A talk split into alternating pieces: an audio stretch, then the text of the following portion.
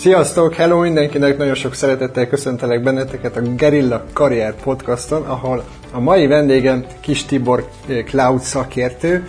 Szia Tibor, szeretettel köszöntelek téged is. Szia, sziasztok! És, és a cloudról fogunk beszélgetni, a cloud computingról, a felhő alapú eh, technológiákról. Eh, Tibor az SAP nevű cégnek a cégnél dolgozik, cloud szakértőként, és nem a Mentor Klubnál tart mindenféle képzést de, de elsősorban nem a képzésekről, hanem, hanem a technológia által kínált újdonságokról szeretnénk beszélni. De még mielőtt arra, arra rátérünk, mit kell rólad még tudni, Tibor, hogy kerültél kapcsolatba a, a cloud technológiákkal? Fú, ez egy nagyon hosszú út, de kezdem egy kis személyes dologgal, tehát én Kis Tibor vagyok, 43 éves vagyok, Szentendrén élek a feleségemmel, Dórival, van két gyermekem az előző házasságomból, hobbim a főzés és a tanulás, ami egyébként egy nagyon fontos összetevője az én életemnek, tehát a tanulásra mindig vissza fogunk térni szerintem a mai megbeszélés során, vagy mai beszélgetés során többször is. Emellett én 25 éve DJ-ként dolgozom, illetve három éve zenei producerként, úgyhogy ki vannak töltve a napjai mindenféle kreatív dolggal. És hogy hogy jött nekem az életembe a felhő, hát ugye én már 20 éve vagyok körülbelül a pályán, foglalkoztam már mindennel, mászkáltam asztal alatt, húztam a hálózati kábeleket, minden, de valahogy mindig az volt bennem, hogy olyan dolgot szeretnék csinálni, ami előre viszi a világot. És amikor először találkoztam a felhő technológiával, akkor alapvetően már azt tetszett meg, hogy van egy jó alapunk, nem kell feltétlenül a fizikai gépekkel foglalkoznunk, nem feltétlenül az operációs rendszereket pecselnünk, hanem csak tudunk értékadó és értékálló dolgokat fejleszteni rá, vagy azon megvalósítani valamit, és ezt a lehető legtöbb embernek el tudjuk juttatni.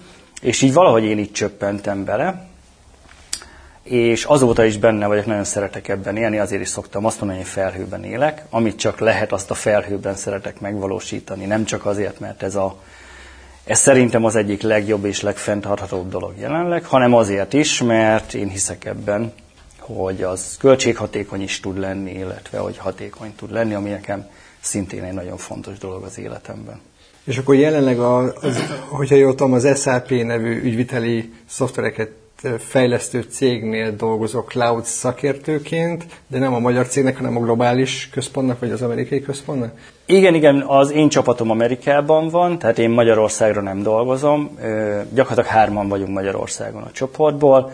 A közvetlen főnököm is Arizonában él, a csapat is Bostontól, tehát keleti parttól nyugati partig helyezkedik el. Van, aki Kanadában van, van, aki San Franciscóban egy nagyon heterogén csapat ilyen szempontból. És itt majd jönnek a nehézségek, az időzónák, ugye a 6 és 9 órás idő eltolódás, ami van, amit nagyon sokszor meg kell oldani valahogy. De nagyon jó dolog, mert például szereztem is egy barátot, az előző közvetlen főnököm egy argentin srác, akivel szinte napi kapcsolatban vagyunk, és nagyon sokat beszélgetünk, ő például Argentina és Miami között ingázik, és egyszer majd el kéne mennem megnézni, milyen Miami-ban az élet a házában, ezt majd talán a jövő hozza. Nagyon, nagyon izgalmasan hangzik. És hogy kell elképzelni ezt a cloudot? Ugye sokszor beszélek már róla, egyre többször beszélek a, az ügyfeleinknek, tagjainknak a karrierhack módszernek egyik lehetősége, hiszen nagyon nagy növekedés alatt áll, de, de aki még nem nagyon hallott róla, hogy képzelje mi ez az egész cloud, hogy, hogy fordítanád neki? Hát azon kívül egy nagyon trendi dolog, és ma már nem tudok kikerülni, illetve gyakorlatilag bármilyen olyan minden nap használt programmal vagy platformmal kapcsolatba kerülsz, legyen az Facebook, TikTok, Instagram, ilyenek, ugye ez mind egy felhő alapú megoldások, tehát nem tudod kikerülni. Azon kívül ugye egy nagyon modern, nagyon előremutató dolog, tehát nem csak trendi, hanem egy modern dolog is, hiszen nagyon hatékonyan tudsz rajta akár te is nagyon egyszerűen szolgáltatásokat létrehozni. Ö, nagyjából ennyit lehet elmondani. Azon kívül szokták azt mondani, hogy sok számítógép, és akkor azok össze vannak kötve, és akkor azon vannak valamik. Ami majdnem így működik, ugye ez ennél sokkal bonyolultabb. A képzéseimben el is szoktam mondani, hogy azért ez ennél sokkal bonyolultabb, mert a biztonságot mindig előtérbe helyezik ezek a cégek, és nagyon-nagyon biztonságosnak kell lenni, ez, ez nekik első számú, hiszen ha nem így lenne, akkor valószínűleg senki nem használna ezeket a felületeket. De egyébként nagyon nehéz összefoglalni, hogy mi a, mi a cloud. Talán ha 5-6-8 éve megkérdezel valakit, akkor sokkal egyszerűbben lehetett, le lehetett volna csupaszítani ezt. Ma már annyira szerte ágazó ez a terület, hogy még mondjuk amikor én belekezdtem, elég volt ismerned egy felhőszolgáltató, és már mindent tudtál a felhőről, ma már bármelyik szeletét egy-egy felhőszolgáltatónak kiragadod, az tud egy önálló szakma, egy önálló karrier is lenni, és többek között ezért is vagyok itt, és nagyon örülök, hogy veletek kapcsolatban vagyok például a képzéseim során is, vagy a képzéseimmel kapcsolatban is, mert nagyon-nagyon sok emberre van szükség a felhőben, mert nem vagyunk olyan sokan, bármennyire is úgy tűnik, hogy mindenki informatikus akar lenni, de mindig kellenek jó szakemberek, és a felhőben nagyon-nagyon-nagyon sok lehetőség van, ahogy én látom. És hogyha jól tudom, az egész felhő alapú iparág az Amazontól indult, ami egyébként egy elkereskedelmi cég, hogy mi köze az Amazonnak a, felhőkhöz? Hát, az Amazon volt az első, ez teljesen valós, ugye 2002-ben indultak el. Ugye egyik nagy felhőszolgáltató sem, akit ma ismerünk, úgy indult el, hogy ő akart csinálni egy felhőt, hanem volt egy szolgáltatása, és ezeket kiterjesztette. Hogy az Amazonnál is ott volt a webshop, nem véletlenül, hogy például egy ilyen Q megoldás volt a legelső szolgáltatása az Amazonnak 2002-ben, ezzel indult el, de mivel nem volt elég bizalom, bármennyi pénzt beletettek, senki nem nagyon akart odavinni a, az adatát, nem bízott benne, inkább maguknál tartották, ezért bele is állt a földbe valamennyire az első indulás után az Amazon. És ugye 2006-ban utána újraindultak egy teljesen más felfogással, akkor hozták azt a modellt, ami azóta is nagyon jól működik, és azt a piaci előnyt azért, amit ott megszereztek, azt a mai napig őrzik, bár kicsit már olvad ez a különbség ugye a Microsoft, a Google és az egyéb felhőszolgáltatók javára, de azért még mindig ő a piacvezető,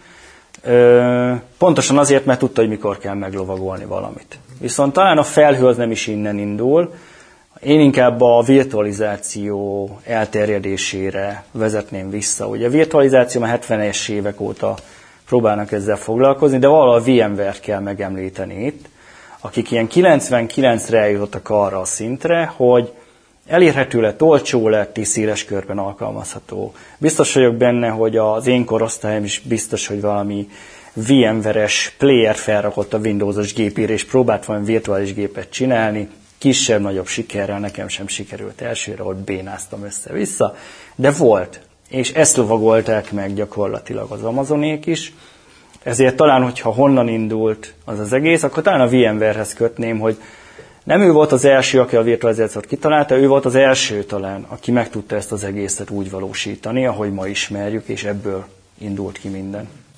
És a, ne, nem véletlen szerintem, hogyha jól tudom, akkor a Michael Dell, a Dell Computernek a, az alapítója felvásárolta a VMware-t, és most már a, a, Dell cég értékének nem tudom, nagy százalékát ez adja. De, de az Amazon, ugye, hogyha jól tudom, valahogy úgy indult az egész, hogy ott volt egy csomó számítógépük, szerverük, és hogy azt mondták, hogy miért ne adhatnánk bérbe másoknak, és akkor ők sokkal dinamikusabban tudják a kapacitásokat bővíteni, nem nincs szükség feltétlenül saját saját szerverre. Nekem nagyon érdekes, hogy a Microsoft rás tartott, ugye a Microsoft egy ilyen futottak még cégnek tűnt tíz évvel ezelőtt, hogy jó, ott a Windows, ott az Office, de olyan nagyobb újítást nem tudtak csinálni, lekésték a mobil forradalmat, megvették ugye a Nokia-t, amivel aztán semmit nem tudtak kezdeni.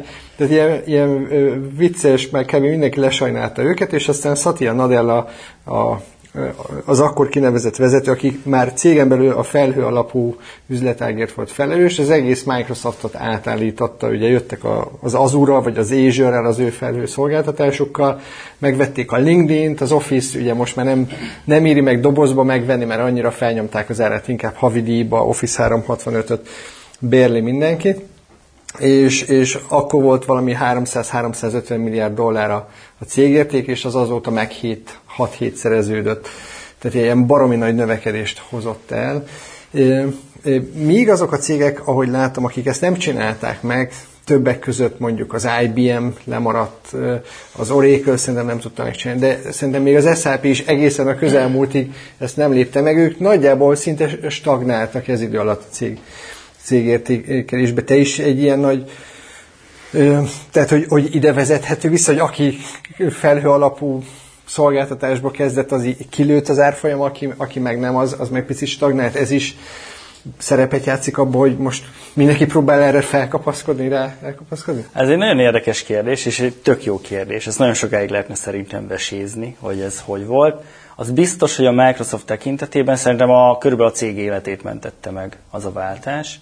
És ugye akkor volt az a híres szlogen, ez a Microsoft Loves Linux téma, amikor gyakorlatilag azt mondták, hogy akkor elkezdünk nyitni a, a Linux felé Microsoft oldalon is, és aki esetleg ismeri a mai Windows 11-es operációs rendszer, de már a korábbiakban is van egy olyan opciója, hogy akár egy Linuxos ilyen al, al, al egy al szintet tudsz használni, és mint egy Linuxos dolog úgy működik egy kicsit a Windows. Már oda is beszivárgott, mert egyszerűen szükséges, tehát nem lehet, nem lehet bezárkózni. És a, nagyon jó, amit mondasz, és a kulcs, kulcsot említette is, valahogy ez a nyitottság, ami kell a felhőnél. Tehát nem tud valaki elég nyitott lenni, és az IBM például itt maradt le, hogy nem tudott elég nyitott lenni, kicsit így bezárkóztak, hogy ők elég nagyok, és nekik ez jó.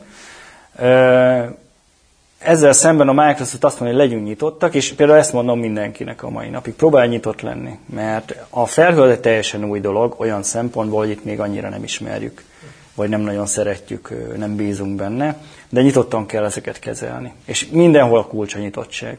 Nem azt mondom, hogy rá kell ugrani mindenre, aztán lehet, hogy ráugrik mindenki mindenre, 10, mit én, 100 esetből 99-szer nem jön be, egyszer meg igen. És akkor lehet, hogy az csak arra az egyre fog mindenki emlékezni. De az tény, hogy a Microsoft életét megmentette ez a váltás akkor, és szerintem akkor fordultak jó irányba. Tehát én emlékszem, amikor a, valamikor felhőt elkezdtem, akkor volt a Windows 2016-os szervernek olyan preview valamennyie, és volt szerencsém például a Microsoft-tal karöltve ezt a Dockeron Windows-os témát, ugye ez a konténerizált megoldást tesztelni. Erről meetupokat is tartottam annó, hogy milyen nehézségek vannak, hogyan ne es bele ilyen csapdákba, meg olyanokba, de igazából már használható volt. És már ez egy, egy nagyon-nagyon jó jel volt arra, hogy ebből lesz valami. És ennek például nagyon-nagyon örültem már akkor is, mert végre nyitott a Microsoft a ők is világából kifelé, nem csak azt mondta, hogy igen, mindent bele zsúfolok az én kis dobozomba, amit eddig volt, és úgy használok mindent, ahogy eddig, csak másképp néz ki, esetleg még picit gyorsabb. Ugye a Linuxosok szokták mindig azt mondani, hogy régen azt mondták a mekesek, hogy tök jó a Windows újítása, de ezt már a Linux, mit tudom én, két éve tudja, a Mac is három éve tudja, és mindig ezeket hallotta az ember. És valahogy elkezdette ezután felzárkózni, a mai napig nem érte még utol ezt a szintet, de, de a törekvés jó volt, és szerintem az Azure-ral nagyot szakított, vagy Azure-rel. Mindenkire rábízom, és nincs rossz kiejtés.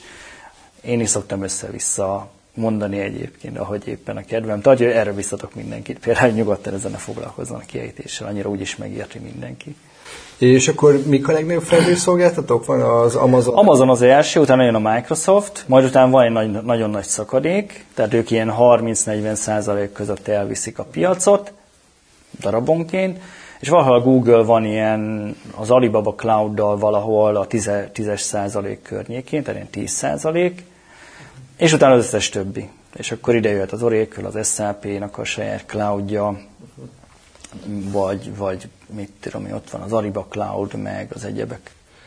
Tehát ha valaki cloudot tanulna, akkor alapvetően elég az AWS-re, az Amazon Web Services-re, meg a Microsoft Azure-re fókuszálni, vagy lehet, hogy hívom Azure-nak a konzisztencia. Tök jó. Tehát elég, Nekem minden is szimpatikus. El, elég az AWS-re, meg az Azure-ra fókuszálni, mert ezzel úgyis, tehát ez már indulásnak bőven elég, hogyha ebben a két technológiában otthon van? Gyakorlatilag igen. Tehát azt kell, hogy mondjam, hogy ha ez a kettő megvan, és ö, menjünk talán még egy kicsit tovább ezzel kapcsolatban, ha fogja az Azure és a AWS-nek a koncepcióját, megtanulja a benne lévő szolgáltatásokat, akkor ezen kívül már csak a egyes felhőre vonatkozó neveket kell megtanulni, hiszen az elmúlt évek alatt annyira fejfej mellett haladnak, mint szolgáltatásban, mint ezeknek a koncepciójában is, hogy nem nagyon van különbség. Azt mondja, hogy a felületen itt három checkbox van, ott meg négy, az gyakorlatilag csak már a felhőszolgáltatótól függ, de a szolgáltatás minősége, még az árazása is nagyjából ugyanaz lesz mind a két felhőszolgáltatónál, hiszen nekik is érdekük, hogy egy alacsonyan tartják relatíve az árat, másik ugyanazt a szintet adják, mint a többi, mert nagyon gyorsan váltanak az emberek, hogy, hogy ha azt tapasztalják, itt valami nem olyan jó, a másiknál jobb, akkor azonnal tudnak átmenni. Erre ráadásul mind a két felhőszolgáltató ad nem egy eszközt, hogy ezt gyorsan meg tudjuk tenni. És te, te hogy tanultad meg ezt? Ez érdekelne, hogy hogy, hogy vágtál bele, mikor kitaláltad, hogy látsz ebbe fantáziát, akkor milyen utat jártál be? Hát ráadásul ugye, és nagyon jó a kérdés, mert akkor ráadásul nem volt még nagyon dokumentáció erről. Tehát minden annyira gyerekcipőben járt, még a, az úrnak is az 1.0-ját tapostuk főleg, ha már a 2.0 ott volt az új, ez az ARMS felület, ami az ARMS megközelítés, a teljesen más megközelítést alkalmaztak, most már más van, mint régen a Azure-nél.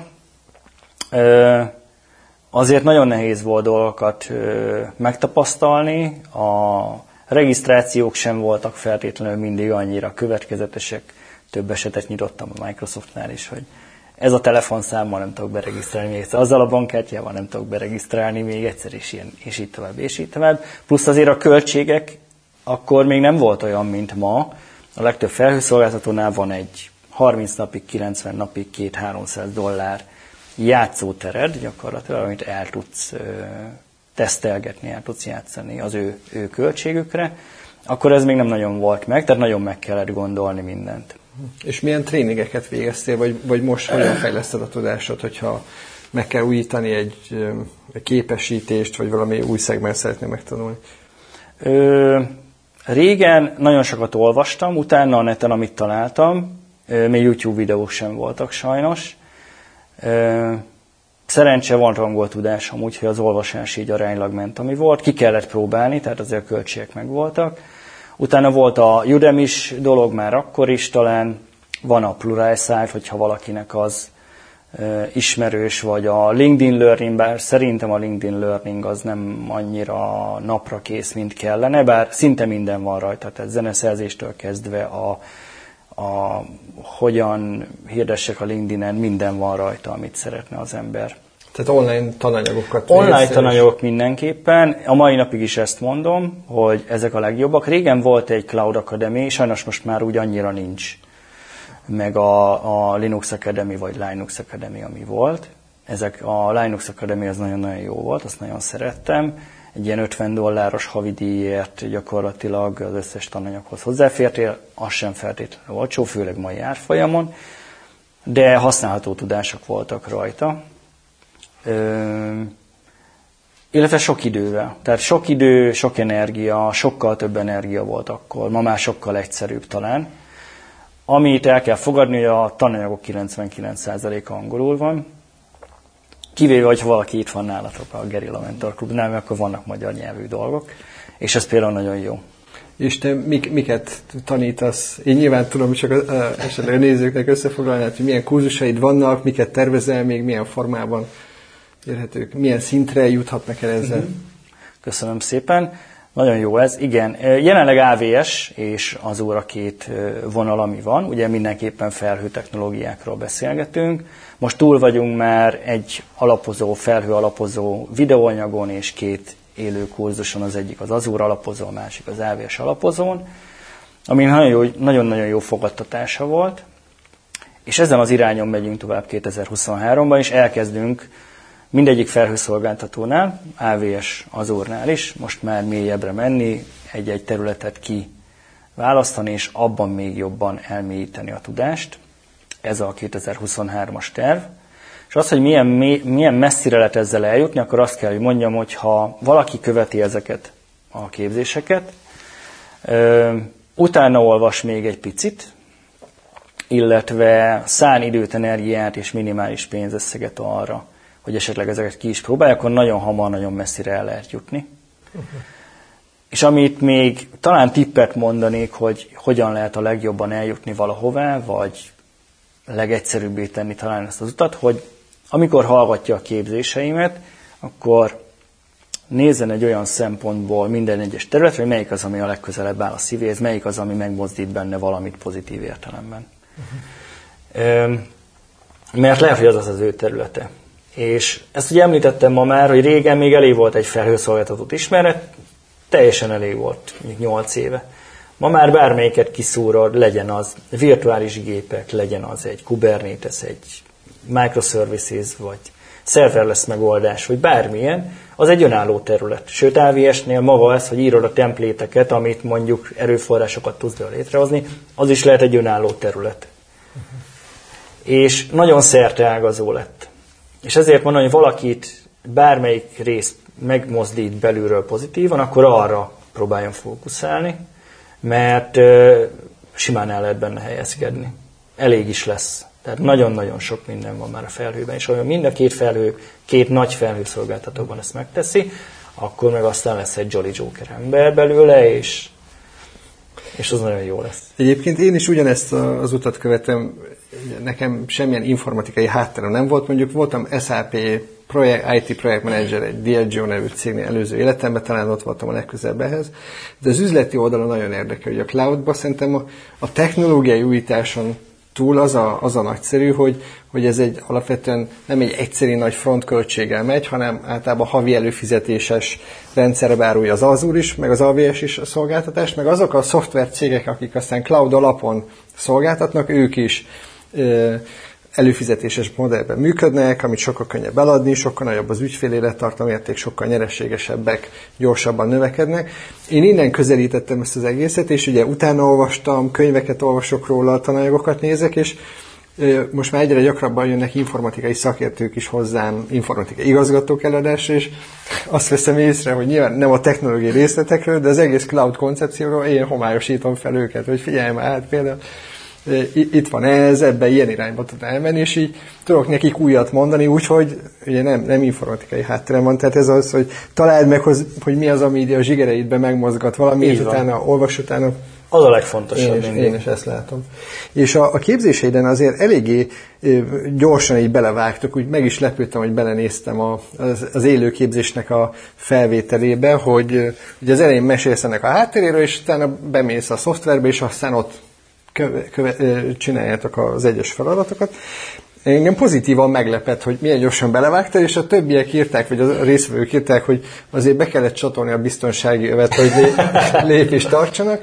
De ugye a visszajelzések is nagyon jók, 4-9-es értékelés, 5-ből 4-9-es az átlagértékelése a, a videós anyagnak is, tehát úgy látom, hogy tudták ezt a, a, az, ügy, az ügyfelénk tagjaink követni. Te is így láttad, hogy jó ütembe haladtatok? Abszolút, egyébként nagyon támogató a, a légkör a képzéseken.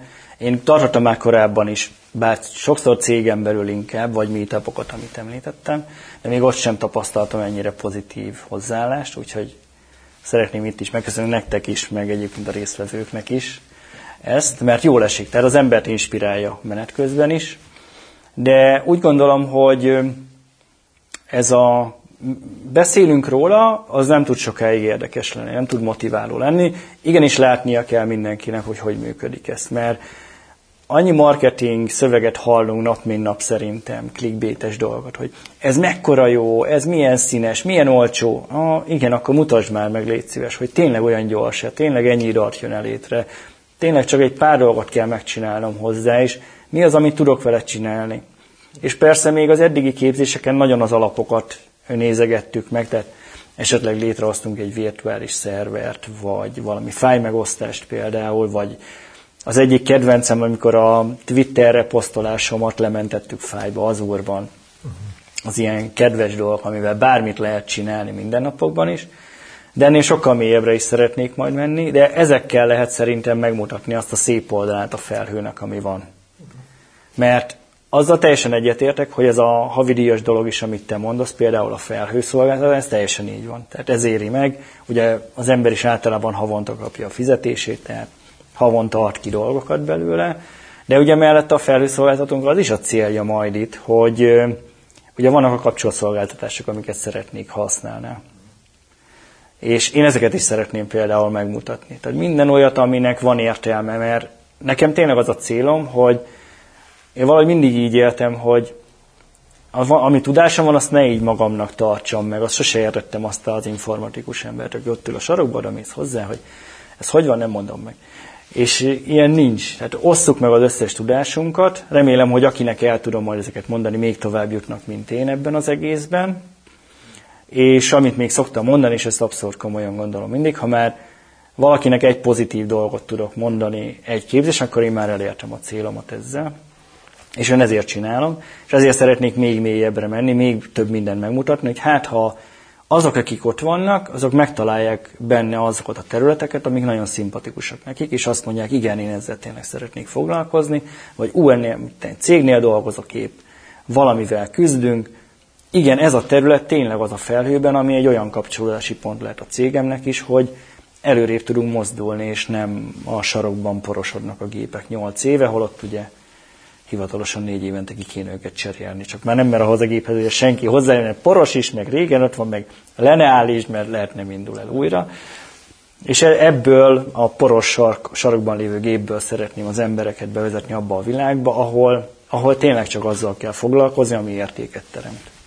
És hogyha a munkaerőpiacot megnézzük, miért, miért írja meg valakinek ebbe időt és energiát investálni? Milyen, ugye említetted, hogy tényleg nagy a kereslet, újabb és újabb vagy, vagy sokkal több jelentkezőt várnak a cégek, sokkal több szakemberre van szükség, aki, aki ért a cloudhoz. Milyen munkakörök vannak, amiben érdemes gondolkozni, vagy egyáltalán milyen munkakörök vannak a cloud területen, amihez cloud tudás kell, és ahhoz mit kell tanulni esetleg, vagy ha fizukról tudnál néhány infót mondani, csak ilyen sávokról, hogy úgy nagyjából el tudja valaki helyezni. Uh-huh. Hát ez egy nagyon érdekes, mert ugye ez egy nagyon furcsa kérdés is olyan szempont, hogy válaszolja meg az ember, mert Ugye sokat hallunk sajnos a tévében, a, például ha a pénzre akarom kezdeni, hogy tanulj nálunk, két hónap múlva ennyit fogsz keresni, ugye ez nem létező dolog. Ezt én mindig is szoktam nézni, és így kaparom az arcomat, hogy ilyen nincs. Szép lenne, de sajnos áldozni kell. De azt mondom, hogy kezdőként bármelyik felhős dologba belekezd az ember, értemszerűen meg kell szerezni a tudást, és akkor majd utána beszélünk arról is, hogy milyen területeken lehet, esetleg milyen pozíciók vannak. Hogy ilyen bruttó 300-tól a bruttó 1,7 millióig bármit el lehet érni. Uh-huh. Ö, utána néztem ennek, szoktam ebben tájékozódni, nekem sem mindegy, hogy mennyit viszek haza mondjuk a hónap végén, hogy azért hol van az ember a piacon, de ugye itt a tapasztalat, az elkötelezettség, a kitartás, az mind-mind befolyásolja, hogy ő hol tud belépni, és hova tud majd eljutni. Tehát sajnos nem annyi, hogy mit tudom én, én olvastam két cikket a felhőről, és holnap után állást interjúzok egy cloud adminisztrátori pozícióba, vagy, vagy fejlesztői pozícióba, mert nem feltétlenül így működik sajnos, de kitartással azért aránylag rövid idő alatt, még egy-két év alatt legrosszabb esetben is el lehet jutni oda, hogy azért egy jó fizetőállást össze lehet szedni. És milyen munkakörök vannak, miben érdemes gondolkozni a ilyen cloud területen? Mi az az öt tipikus munkakör, ami, amiben erre a tudásra szükség van? Öt tipikus munkakör, ha most nagyon le kéne erre szűkíteni, akkor gyakorlatilag az, amit megszoktunk már informatikában, vannak az adminisztrátori feladatok általában ez a, a, az alap, utána vannak a mérnöki, kicsit már ez összetettebb feladatok, vannak a fejlesztői, munkakörök, utána vannak a konzulensi munkakörök, és vannak még ugye a architekti munkakörök, illetve van egy teljesen külön analiszt munkakör is egyébként ezekben a dolgokban. Ugye az analizálás, a tervezés az mindig egy nagyon-nagyon fontos összetevője a felhőnek. Ezt például a képzéseimben is próbálom hangsúlyozni mindenkinek, hogy nem úgy költözünk felhőbe, hogy ma kitaláljuk, holnap ott vagyunk, hanem ha van tíz időnk, akkor abból nyolcat tervezéssel töltünk, a maradék kettőben meg megcsináljuk. Mert azzal lehet rengeteg időt és pénzt spórolni majd. De ezeken belül egyébként, ezeken a pozíción belül minden van. Tehát mindegyikben van az adminisztrátornál is mondjuk adatbázis, alkalmazás, virtuális szerver, biztonság, hálózat, mindenféle van. A konzulensinél is van mindenféle security, lehet csak koncepcionális, lehet olyan, hogy migrációval kapcsolatos konzulens, aki tényleg arra fókuszál, hogy hogyan lehet valójában bemenni a felhőben. Elsőre ilyen egyszerűnek tűnik, de ez az egyik legbonyolultabb része mégis talán a felhőnek az első időkben, hiszen nem csak annyi, hogy van ez a nagyon egyszerű, ez a lift and shiftnek hívott valami, hogy a jelenleg a Földön lévő a saját adatközpontomban lévő szervet beviszem, bevirtualizálom a felhőbe.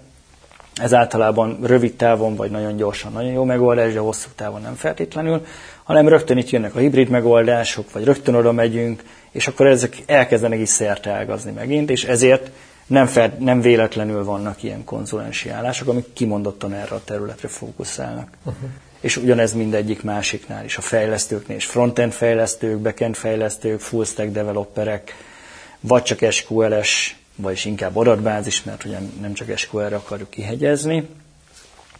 Úgyhogy nagyon szertág, nagyon sok. Egyébként pont most néztem utána valamelyik nap ennek, hogy milyenek vannak, meg körülbelül mennyi.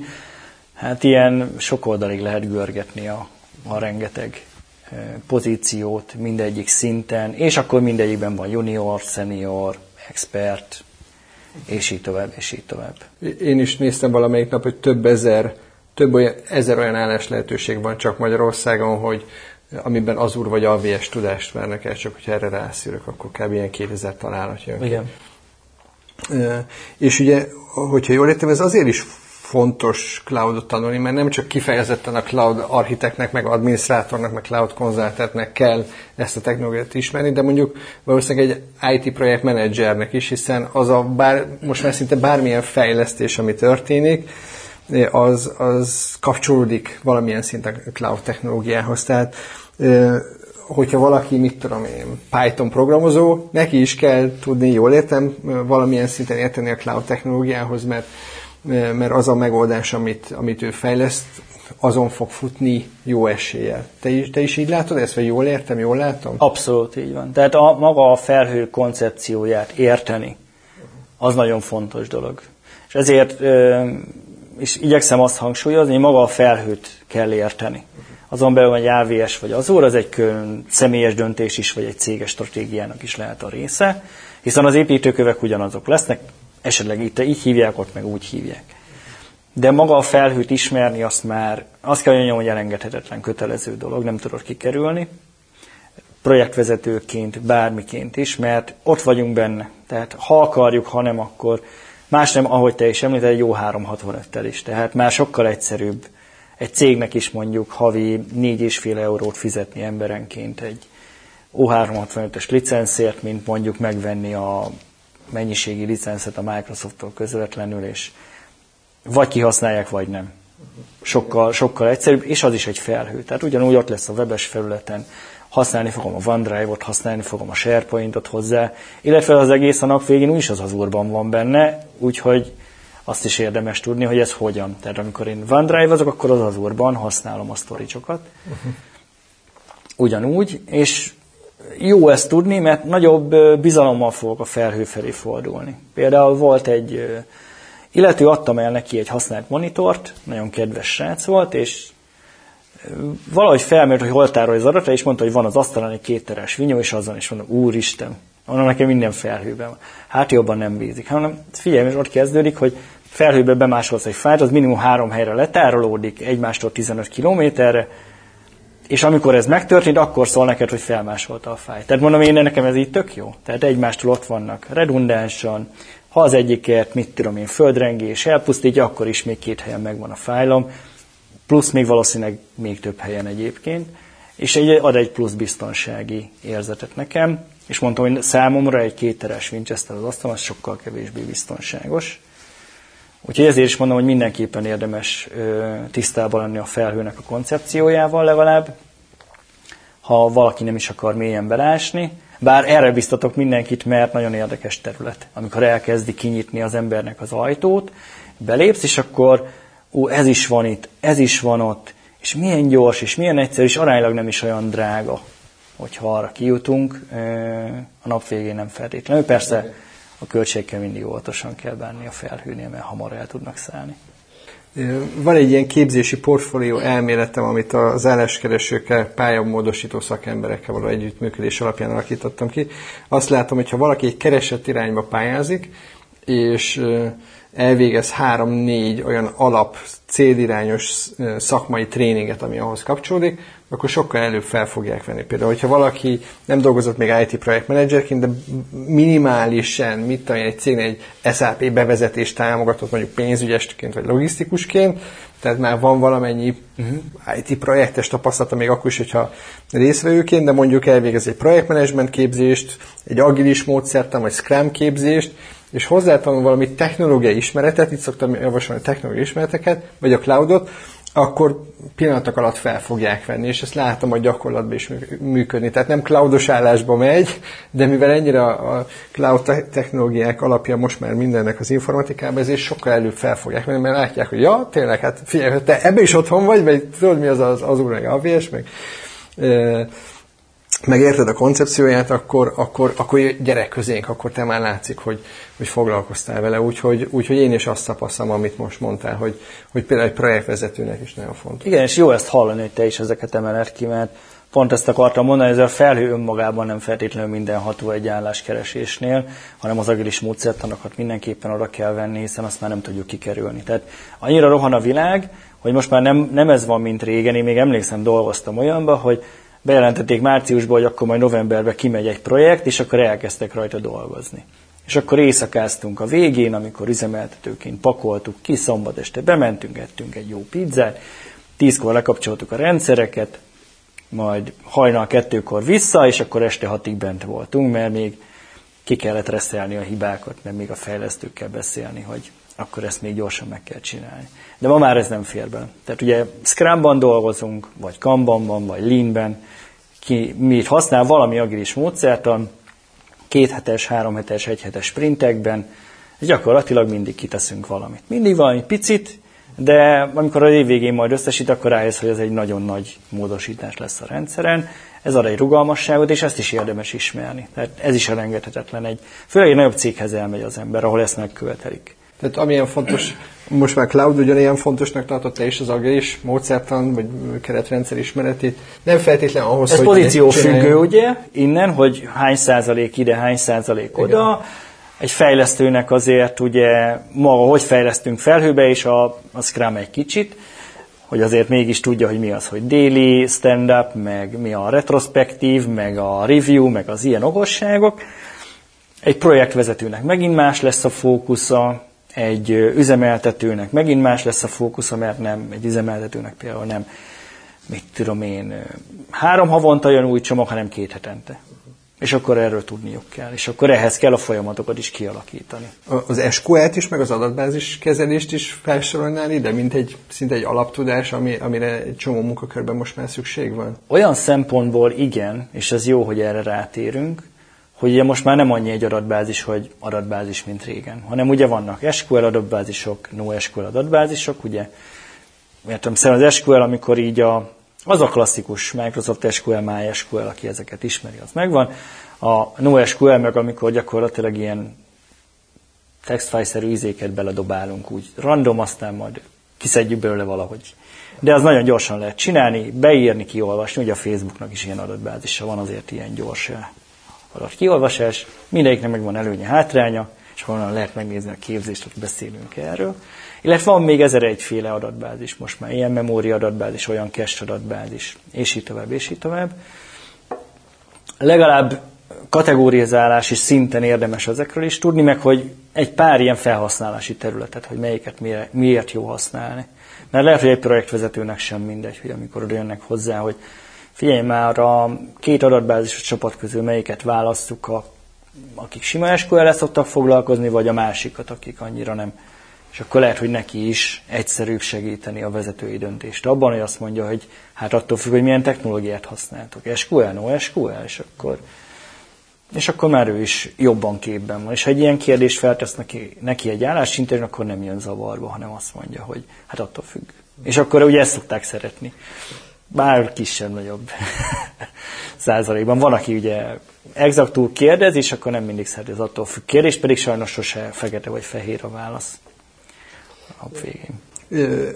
A beszélgetésünk elején ugye szó volt arról, hogy nem egy magyarországi cégnek, meg magyarországi projekten dolgozol, hanem Magyarországról, de nemzetközi csapat részeként dolgozol. Mennyire látod ezt jellemzőnek egy új utas lehetőségnek az informatikába, vagy informatikához kapcsolódó területeken, hogy, nem kell külföldre menni ahhoz, hogy valaki külföldre tudjon dolgozni, nem feltétlen magyar fizetésekért?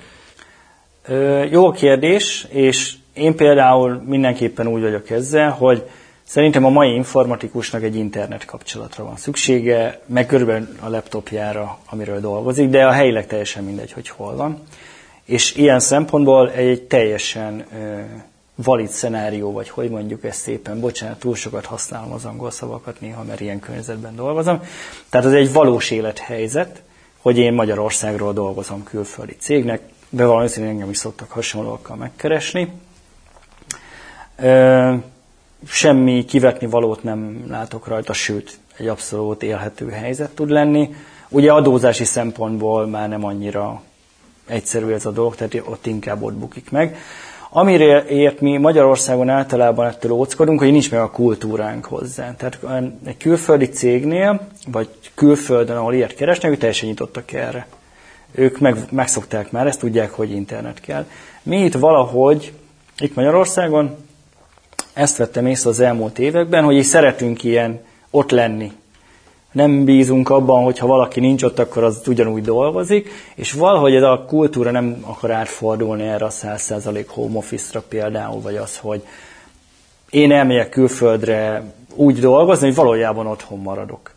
Mert kicsit féltik egymást is az emberek. Tehát mondok én egy ilyet az édesanyámnak, hogy képzeld akkor én külföldi cégnek adok, úristen, elköltözöl, itt hagyolsz, így, itt hagysz minket, és mi lesz velünk? Nem, nem, nem megyek sehová, mondjuk, csak mit tudom én, én amerikaiakkal fogok együtt dolgozni, de ugyanúgy ott fogok lakni, ahol eddig. És ugye rögtön van egy ilyen félelem, és nem csak generációk miatt, hanem úgy valahogy ilyen globális belső dolog van, pedig abszolút ez lenne az irány már, hogy, hogy igenis otthon ülök, a kis dolgozószobámban van egy jó laptopom, vagy kapom a cégtől, ez már irreleváns, és én dolgozok egy külföldi cégnek. Nem mondom, hogy az ottani bérek 100%-áért, hiszen akkor már nem lennék versenyképes, de jóval magasabb bérsávért tudok dolgozni mondjuk külföldre, egy külföldi cégnek, mint mondjuk egy magyarországi cégre gondolok. Uh-huh. Ugye itt ugye azt is mérlegelni kell, hogy mert sokan azt mondják, hogy inkább kiköltözök. A kiköltözésén szokták azt az emberek elfelejteni, hogy van egy ilyen megélhetési szint kint is, tehát lehet, hogy, és most csak példaösszegeket mondok, amik nem felelnek meg a valóságnak, itthon keresel 1000 eurónyit, kint adnának 3000 eurónyit. Elsőre lehet, hogy jól hangzik, csak lehet, hogy ott négyszer akkora az életszínvonal, tehát 4000 euró kellene ahhoz az életszínvonalhoz, amit itthon 1000 euróból megoldasz. És ennek nagyon utána kell nézni, illetve új emberek lesznek, az itteni barátaiddal valószínűleg kevesebbet tudsz beszélni, akkor ugye jön a szociálisan, hogy oldod meg ezt a dolgot. Tehát ez a kiköltözés mindig egy nehezebb dolog, ezért vérmérséklet is lelkületfüggő is tud lenni. Úgyhogy nagyon-nagyon jó alternatíva tud lenni. Magyarországról külföldre dolgozok, magasabb bérsávért. Szerintem van még ennek egy plusz vonatkozás, ezt nagyon érdekes hallani, amit mondtál, meg én is egyre inkább ezt látom. Ugye azt mondjuk, hogy az informatikában nagy a kereslet az új munkatársakra, vagy a, vagy a szakemberekre egyáltalán. De most már nem csak azért nagy a kereslet, mert a magyar cégeknél nagy a kereslet, hanem a magyar informatikai szakemberek egy része, de nem csak a programozók, nem csak, a, nem csak az architektek, hanem bárki, aki ezen a területen dolgozik, most már külföldre dolgozik, tehát még egy, az én porszívó, porszívó elvnek hívom ezt, vagy vákum elv életemnek, tehát már eddig is volt egy porszívó a magyar munkerőpiacon, az erős kereslet, de erre rátesznek még egy porszívót, a külföldi cégek is ugye Magyarországról foglalkoztatnak szakembereket, tehát ezért is látom azt, hogy aki akinek még picit kínai ez a mai beszélgetés, amiről, amikről szót ejtettünk, még az azót lehet, hogy most hallja először, annak is érdemes gondolkozni, ebben nincs annyira messze a belépési pont, nyilván tanulni kell, fejleszteni magát, nyilván ott a gyakorlatba ki kell próbálni a szoftvert, de mivel ekkora nagy a kereslet, ezért be fog tudni lépni valószínűleg valami junior szinten, ami egyébként junior szinten lehet, hogy többet fizet, mint most a keresete. Egyébként igen. Még akkor is, hogyha nem keres rosszul mert, mert ekkora, ekkora turbó porszívók vannak a, a magyar munkaerőpiacon. És ugye ezért szerintem tök fontos ugye ezeken elindulni, a cloud nagyon keresett terület, ezeket a képzéseket végezni. Igen, illetve nagyon szeretnek minket külföldön, ezt ki kell, hogy emeljem. Tehát, hogy minket nagyon szeretnek azért, mert okosak vagyunk. Azt nem szeretik, ha olyan depisek vagyunk, mint általában, de azt szeretik, hogy nagyon okosak vagyunk, és tudunk rettentő kreatívak lenni nagyon rövid idő alatt. Ezt nagyon-nagyon szeretik. Ez még eddig mindig megkaptuk. Én is, a kollégáimmal is rendszeresen meg szoktuk kapni. Ezért szeretnek többek között velünk dolgozni, ezért is mondom mindenkinek, hogy nyitottság, ha tud, akkor tanuljon nyelveket, nagyon messzire el lehet vele jutni. Ha nem tud, akkor is talán a porszívó elv miatt is, amit említettél, és van tényleg egy ilyen. Most van egy nagyobb nyomás a magyar cégeken is, hogy igenis muszáj többet fizetni egy jó szakemberért, mert vannak a, a kis cégek, és ha nem tudnak ők sem a kis cégek belépni a felhőbe, akkor egy, hogy, hogy az lefelé fog vezetni a pályán, mert nem éri meg már nagyon piciben csinálni az informatikát. Én ezt látom. Hanem inkább feljebb kell lépni, menni a modernebb és hatékonyabb megoldások felé. Ehhez nyitottság kell. Igen, féltjük az adatainkat, sok, a, sok az érzékeny adat, ezért kell olyan szakemberek, akik tudják, hogy ezekkel hogy kell bánni. Az ilyen embereket pedig meg kell fizetni. Azért nem azt mondom, hogy ilyen nagy mellényel menjünk és a lehető legtöbbet sajtoljuk ki. Én úgy gondolom, hogy maga legyen egy kis ilyen kihívás, utazás és szenvedély része is az egésznek, és akkor van egy ilyen nagyon jó, hogy magasabb bért tud, nem feltétlenül csilliárd milliárdokat kér el havonta, ami neki pont jó. Tehát azért az embernek van egy ilyen al- aludjon nyugodtan része is a dologban. Na, nagyon érdekes, köszi. És végezetül a, a mesterséges intelligenciára kérdeznék rá. Nagyon sok embert, laikust is vonz, nagy lehetőséget, potenciált lát benne, és, és az érdekel, hogy a mesterséges intelligencia kapcsolódik valahogy már a cloud technológiához, van, van köze hozzá? Akit érdekel a mesterséges intelligencia, egy köztes lépés lehet, hogy már cloud technológiákat tanul hozzá? Abszolút, kicsit ők együtt mozognak mindig. Tehát a, szerintem a mesterséges intelligencia nem tartana itt a felhő technológiák nélkül, mert a felhő technológia alapja gyakorlatilag a táptalaj ennek az egésznek. A mesterséges intelligenciák kicsit szerintem túl vannak misztifikálva olyan szempontból, hogy ők adatokon dolgoznak, ők, ők programok intelligenciák nevezi, de programok. De ezt én, mint szakértő mondjuk én talán mondhatom. Én nagyon szeretem ezt a területet, de ugye ők nagyon nagy mennyiségű adaton tudnak dolgozni, gondoljunk itt a machine learningre például, és abból tudnak ugye prognosztizálni dolgokat, meg felismer képeket, meg ilyeneket. De ezek csilliárd, milliárdnyi, tonnányi, petabájtnyi adatok kellenek, hogy jól meg tud tanítani ezt a mesterséges intelligenciát. De most az otthon lévő, sarokban lévő gépeden nem csak azért nem fogod tudni ezt költséghatékonyan vagy egyáltalán megcsinálni, mert nincs annyi tárhelyed a gépedben, hanem mert nincs annyi processzor, az a számítási kapacitásod a gépedben, hogy ezt gyorsan meg tud tenni. És itt jön a felhő, ahol nincsenek korlátai az erőforrásoknak. Értem, hogy fizetni kell érte, de elenyésző az az ár mondjuk adattárolásért, amennyit valójában hozz neked a konyhára, hogyha elkezdesz ebben dolgozni. És igen, mindenképpen, hogyha valaki a mesterséges intelligencián gondolkozik, hogy érdekli ez a terület, akkor szintén megint a felhőhöz jutunk vissza, hogy a felhőn fogja tudni ezt a legjobban megcsinálni, és a leggyorsabban. Nagyon sok példa van már az interneten, hogy jó, itt van egy mesterséges intelligencia jellegű megoldás, vagy valami motor, akkor azt úgy kezdett, hogy egy Azure, egy AWS ilyen adatbázisra, vagy ilyen valamin elindítod, és akkor ott használod, mert ott a leggyorsabb, ki van próbálva, itt vannak a tesztadatok is.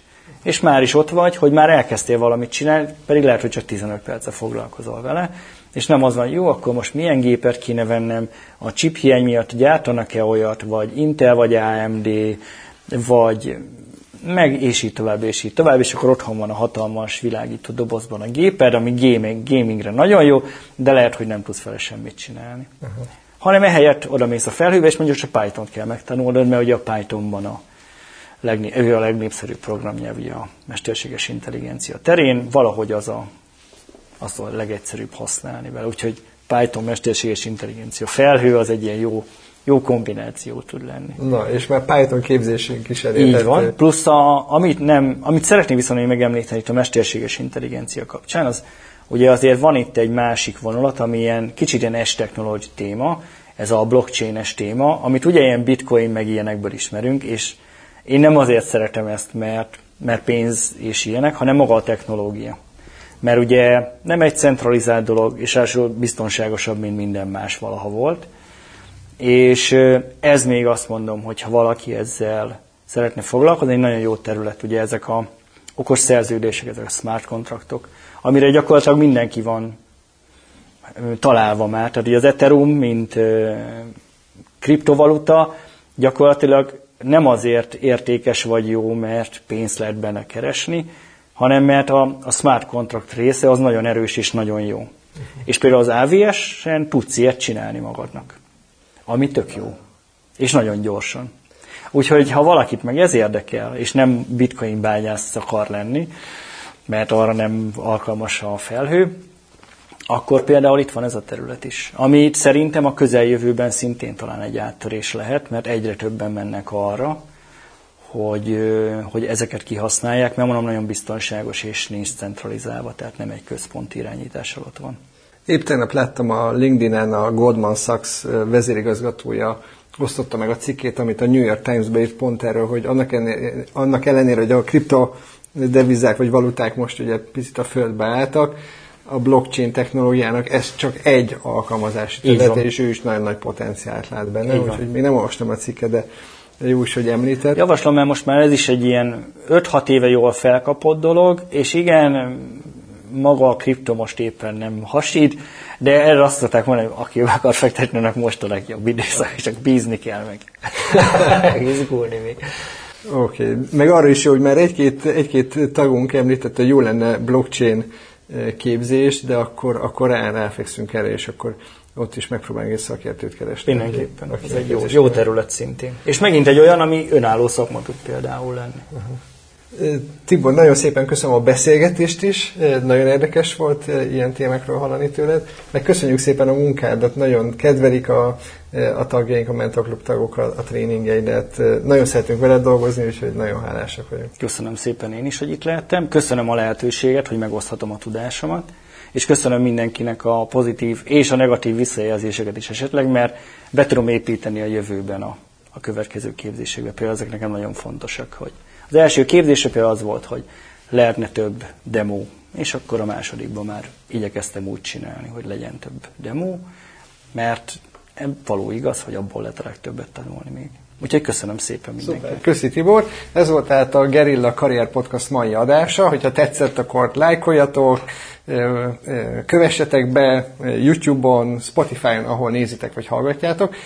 További hasonló érdekes beszélgetésekkel készülünk, és mi is bármilyen visszajelzésetek van, örülünk neki. Ciao mindenkinek, sziasztok! Hello. Sziasztok!